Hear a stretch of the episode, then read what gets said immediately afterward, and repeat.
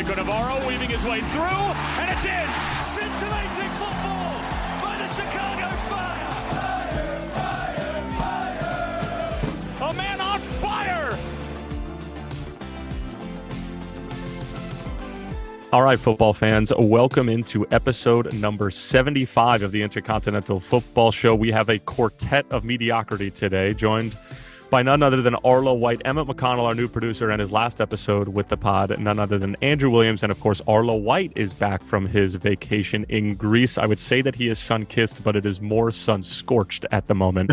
Um, and hopefully, by the time that he's in the booth at SeatGeek Stadium on Sunday, it's going to be a beautiful bronze. But we've got loads to talk about, including Chicago Fire's loss at Philadelphia. And of course, we'll preview the game against NYCFC this upcoming weekend. Arlo, how are you doing, my friend? You look refreshed, you look rejuvenated, and it looks like you might have forgotten your sunscreen as well. Yeah, well, no, I didn't forget the sunscreen. It's just that there isn't a sunscreen powerful enough to to keep the sun from turning me into a tomato, unfortunately. So I uh, decided to get yeah to stay in the sun a little bit longer than usual this time. Uh, I've got the beard going on as well, so that will disappear by the time we get to SeatGeek on Saturday. But it was it was a lovely week. The the the food, the people, the relaxation, the company. Um, it was it was much required, and to be able to turn off mostly from the world. Um, it was it was fantastic. I read a superb book on on uh, JFK um, um, whilst I was out there, and that was that was absolutely fascinating. So stuff that wasn't necessarily to do with soccer, just uh, just switching off the world, and uh, mm. now raring to go. Fly tomorrow. We've got one day back here, completing on a house, sorting out some other stuff, and then I'm on a flight to Chicago tomorrow. So can't wait for the weekend. And we can't wait to have you back. And of course, the Intercontinental Football Show is brought to you by Revolution Brewing, who, of course, are the creators of Hazy Pitch. But in addition to Hazy Pitch, Arlo, Freedom Lemonade is Revolution Brewing's second new beer that they launched in 2022. Freedom Lemonade began as a small test batch on Revolution's innovation brewing system. Feedback from tour groups, brewers, and the Rev crew was so loud that it was quickly scaled up into six packs. It's their hottest beer of summer 2022. It's got all the taste and feel of a shandy, but it actually is, in fact, a beer, and it is by far one of my favorites amidst the Revolution Brewing family. Um, and it has been an absolute summer hit. And if you're looking to squeeze every ounce out of that Chicago summer, um, both literally and figuratively, I think Freedom Lemonade might just be for you. Um, Arlo, I hope that you and I can share a Freedom Lemonade or two yeah, or five um, when you when you get to Chicagoland, and we cannot wait for that.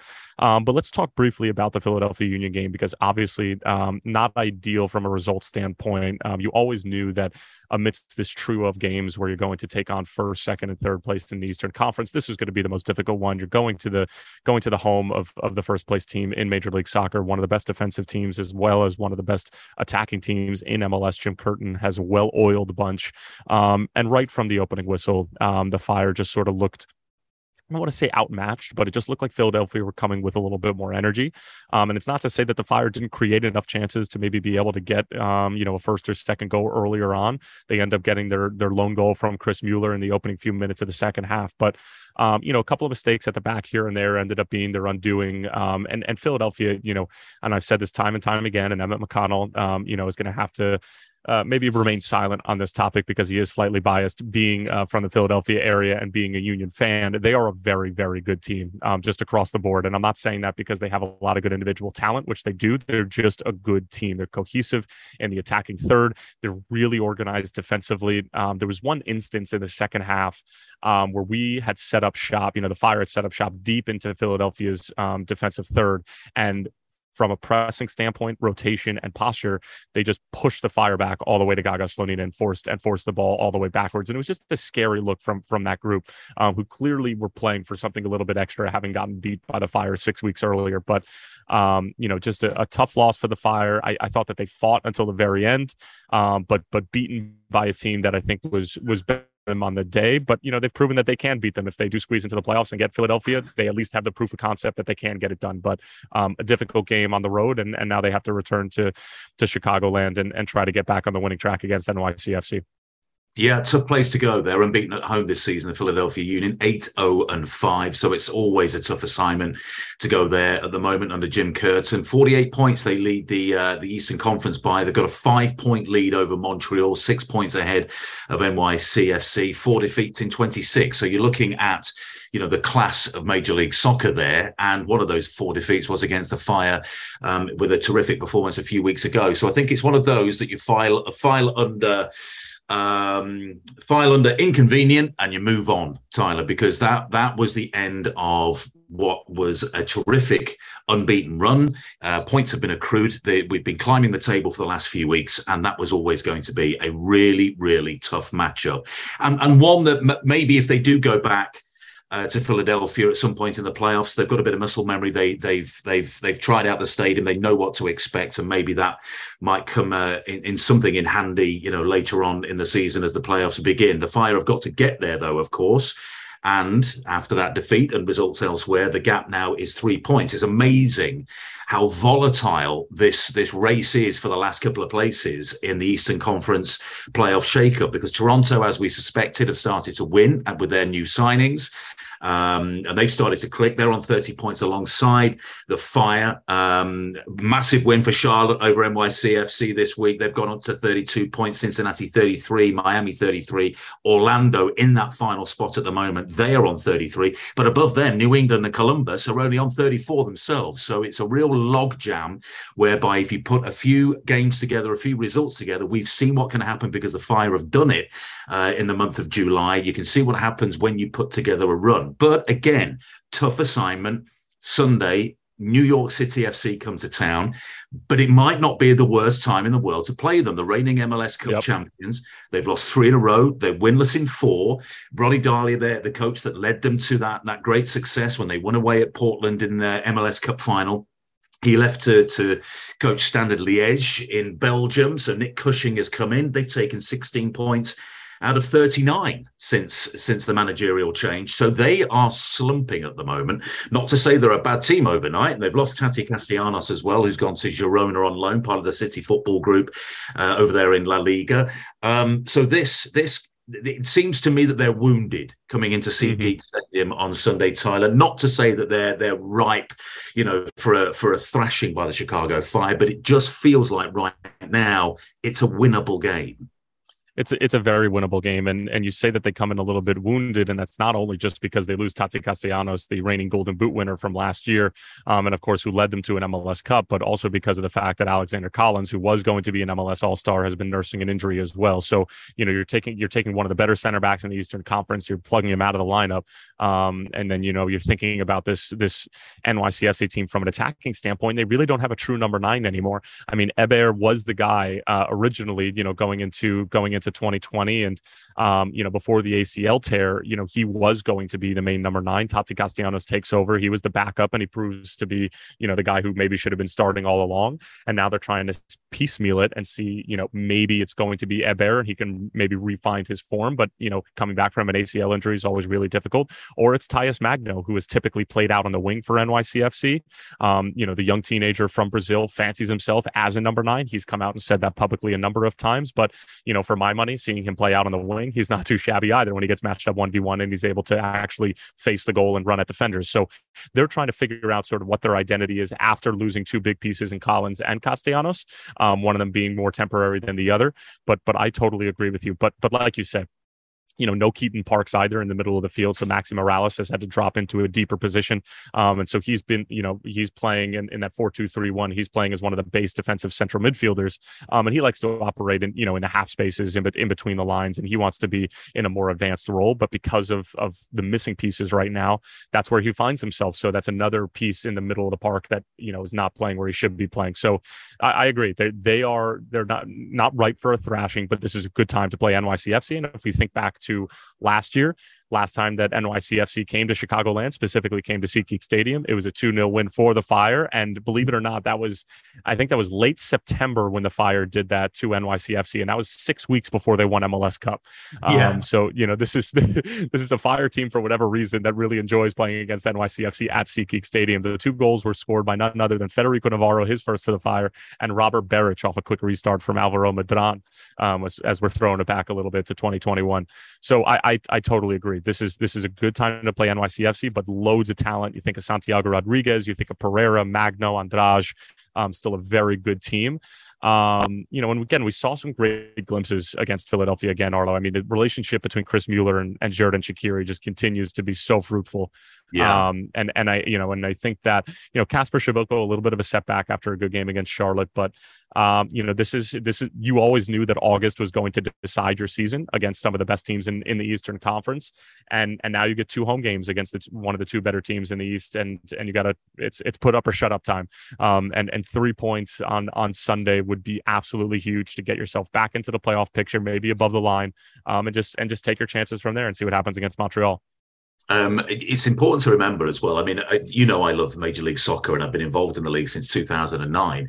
What I what I notice about it, in contrast to a lot of different leagues around the world, is it's very forgiving in terms of keeping your season alive, getting into the playoffs. Uh, we've discussed, you know, the Fire had a had a, a, good start, then a really poor run of 10 games, and then they've got it together again to get themselves in the mix. NYCFC through from from mid August last season through I think it was mid October, won one match in that entire stretch, and yet they've done enough to get into the playoffs. They got hot in the playoffs, and they won won MLS Cup at Portland. I mean, it's just remarkable, isn't it? You've just got to time your right your run perfectly. A to get into the playoffs, and then to go on a bit of a run in the playoffs. SeatGeek Stadium. I was there to call the Vancouver game off monitor, of course, in our studio there, which by the way is absolutely brilliant. Um, I'd forgotten. I'd forgotten how nice the stadium is and, and it was bigger than I remember. Um, the Fire don't have a bad record there in recent times when when um, we've had to shift away from from Soldier Field. The booth, by the way, has got one of the best views you could possibly. Excellent, and then you have the Chicago for, for the Chicago skyline in the background. It's, yeah. it's really excellent. It really is. Oh, it's, it's great. I mean, you know, people have got to get out there. I know the club are helping. If, if, are you across any uh, of the of the initiatives in place just to just to help fans perhaps get from A to B? And when I say A to B, that's the pub to the stadium. Yeah, there's listen, they're they're you know the the fire obviously uh, no stranger to the fact that it is inconvenient that when we move to Soldier Field, you want Soldier Field to be your home for all 17 home games, but um, sharing it with an NFL team and sharing it with the Bears and and them being the original tenant, um, it, it was always going to be the case where we were going to have to have some of these games here. And I think Arlo, the bottom line here is that Fire fans just have to sort of come to expect that as long as the Bears are going to be at Soldier Field, and who knows how much longer that's going to be with the potential move to Arlington Heights and everything. While the Bear while the Bears and the Fire sharing soldier, there are just going to be, you know, some instances in where the fire going to have to play at SeatGeek Stadium. And it's just sort of an expectation at this point. I, I know for a fact that ticket sales department and, and the entire business side of the operation are trying to come up with ways to sort of make it up to season ticket holders and to people who think that they have 17 games at Soldier Field and might have a few at SeatGeek. But yeah, there are going to be some buses um, from a couple of different pubs. I know for one, one for a fact being, um, you know, the Fire Pitch and Pub 97 over near North Center. So, you know, trying to make it a little bit easier to get out to SeatGeek, which is not totally accessible um, via public transportation. But um, listen, I think that no matter what, this team uh, can draw fans as long as they as long as they continue to win. And I'll tell you another thing: decision day is also at SeatGeek, and yeah. you know if, if if it comes down to a to a day where you need three points against the New England Revolution, who are yeah. also vying for one of those spots, I mean, why you know that that place is going to be rock. absolutely rocking. That place yeah. is going to be rocking. Um, so listen, this is this is inconvenient, but like you said, there's some pub to pitch, um, you know, action going on, which is always helpful. And and at the end of the day, it's it's it's a nice grass field, um, and and the Fire are just going to try to make the most out of it. And and like we said, last time that they played at SeatGeek Stadium against NYCFC, clean sheet against the against the eventual champions. Um, and and and just another thing, um, you know, just as far as uh, some injury updates are concerned, Gaston Giménez came off with what looked like um, a hamstring hamstring injury after his media availability uh, yesterday. We're recording this on a Thursday. Ezra Hendrickson basically saying that he was going to get a scan later in the day. Um, so you hope it's nothing too serious for Gaston, but he he clearly was in some pain and he had to get stretchered off. Um, and then as far as Carlos Terán is concerned, you know they're hoping that he's going to be available and match fit uh, for this weekend against NYCFC, which is big because obviously with That's Gaston, massive. Yeah. Gaston out of the lineup. Um, you want Mauricio Pineda to be filling in next to Federico Navarro because we've seen that. We know exactly what that looks like. Um, and the Fire's record with Mauricio Pineda in the starting 11 is quite good comparatively to when he's not in it. Um, and then you can allow Carlos Terán to slide back into the center back position with Czichos, which is what we've come to know and and expect, and we've seen good product from. Um, you know, of course, after the injury to Wyatt Omsberg, so so that is good news amidst you know some other bad injury news with with Gaston Giménez. Well, the healing qualities of Carlos Terán must be fantastic because we expected him to be missing for four to six weeks. Has he been sleeping in a in an oxygen tent or something? I mean, how is that? Cryo in a, in a cryogenic chamber. Yeah, yes. that, that's remarkable. If he's available and he's fit for the weekend, that's huge, particularly, as you say, in the context of Gaston Giménez possibly being out with a hamstring injury.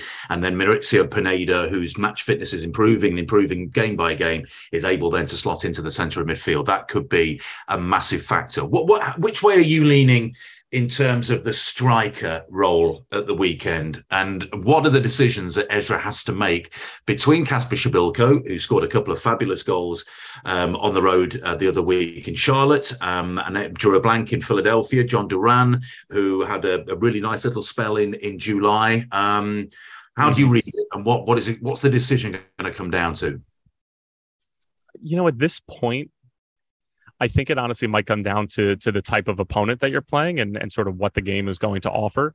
Um, you know, when I'm thinking about the way that NYCFC play and the way that they like to possess the ball, they want to get forward, they want to throw numbers forward, and they can leave themselves exposed going the other way, a bit more direct, and there will be space in behind. And I have no inkling as to what Ezra's thinking and what the coaching staff are, are leaning towards themselves. But, you know, for my money, I think that you know, if you're thinking uh, in a situation like that, then perhaps Jhon Durán uh, might be a little bit more suited to playing against NYCFC. But then again, you know, if you're thinking about Kacper and trying to keep his confidence up and coming off of Charlotte, you know, had a great couple of goals, didn't necessarily have the best performance against his former mates against the Philadelphia Union. Um, so maybe you want to try to maintain some cohesiveness. And and listen, I think that Shaqiri and Przybyłko are starting to get a much better understanding of each other. There's there are a number of instances throughout the game. We saw this in Charlotte, we saw it in Philly, where Shaqiri will pick up the ball on the left hand side, and Przybyłko will just start to peel off and make sort of a diagonal run, staying even with the back line, knowing that Shaq can pick that pass out, um, and and hoping for that sort of home run ball over the top. So they're starting to develop a good understanding with each other as well. So maybe you don't want to you don't want to ruffle the feathers of that. So I think you could go either way. Um, you know, obviously, you just want whoever's going to go in there to, to get the job done and to just put the ball in the back of the net. I think I, at this point, I don't think anybody cares. I don't think they care. You know what I mean? Everybody just wants to win at this point and be in a playoff run, and that's what they find themselves in right now. And whoever goes out there and gets the job done is whoever gets the job done. And and if you need to come on for 30 minutes and give that guy a break and maybe get and maybe get yours in, then that's the way it needs to be. So I, I think you really could go either way. Um, and I know that I'm kind of sitting on the fence there and giving you quite the political answer, but uh, that's I think genuinely how I feel, and I think that the coaching staff has has a difficult decision to make. That was a perfect answer, Tyler, because I didn't say which one would you pick and why. I said, what is the decision going to be what based is, on? Yes. Yeah a, a, fully rounded answer into what Ezra must be thinking going into the game on Sunday, which kicks off at 5 p.m. Remember, it's at SeatGeek Stadium. Uh, NYCFC are the visitors. They have been one of the premier teams in Major League Soccer over the last couple of seasons. They are the reigning MLS Cup champions, but a reminder they've lost three in a row. They're winless in their last four. They are above, of course, the Fire in the standings, but this is a massive three points for the Chicago Fire to play for. And as Rafa Czichos says, if we win our games, we will be in the playoffs. There's no doubt about it. And we go back to what Ezra said about home games, whether it be Soldier Field, whether it be SeatGeek Stadium, at home, make it a fortress. And that's what they have done of late. They've had some fantastic results at home, including a victory against the Seattle Sounders. Um, so home games have been very fruitful for the Chicago Fire lately. Get there, what, however you get there. I don't care how you get there. get there if you can. Let's make that place absolutely rock. Uh, myself, Tony Meola, Tyler uh, will have the, the call for you on WGN TV and CF97 Live. Any other business, Tyler, that you'd like to discuss at this point? Uh, Domenico Criscito from Toronto FC had an absolute banger last night. Again, recording this on a Thursday, Wednesday night game against uh, the New England Revolution and Toronto FC. Uh, his first goal in Major League Soccer was really special, and this Toronto team is making is making a little run right now. And we kind of always knew that that was going to happen with Bernardeschi and Insigne coming in. Um, but but the the East is so ridiculously jam packed. The only team who's not theoretically in the playoff race is DC. I mean, everybody everybody else, you know, five through thirteen, nobody is safe. Nobody is safe. It's it's obscene. Five but points separates fifth and thirteenth, and remember the top seven qualify for the playoffs. That's ridiculous. and LAFC are on are on record setting pace to to shatter what New England Revolution did last year and reclaim the you know all time points record in a regular season that they set. Um, so there's a lot of cool things going on in Major League Soccer right now. LAFC with a one 0 win over DC United um, last night, or that was Tuesday night actually. Um, so there's a lot. There's MLS is just fun right now. Every uh, you you cannot take your eyes away from any game. Although Emmett didn't even watch his team play last night, uh, the Philadelphia Union. Mid midweek, you know, he's you know, A Dub asked the question, "What else do you have to do?" And Emmett says, "I have my own rec league game that I need to play." And the former keeper hung up the hung up the gloves, and he just decides to be a field player. Emmett, what do you have to say for yourself not watching your beloved Union? Uh, t- for for your own crappy uh, rec league game, and I say that knowing my own crappy rec league games. Oh yeah, the, the quality is very low. But if there was ever a game to miss, I think this was this one. That was not a good game for the Union. Happily sit this one out. There you go. Well, tell me you won your rec league game, Emmett, at least. Got bad news for you, Arlo. Oh dear. Over two, eh? Over two last night. Goodness me. I, and and and any other business. I mean, A Dub. yes. This is A-Dub, you, you've A had an emotional week. You know, he signs off and resigns on counterattack, obviously, which has been, um, you know, his main job. And then we became we became the side piece over the past year or so. And um, and Andrew Williams is is going to be missed. You know, he helped us get this off the ground, and it's it's pretty poetic that you're exiting on episode number seventy five. You know, right before we get to a century.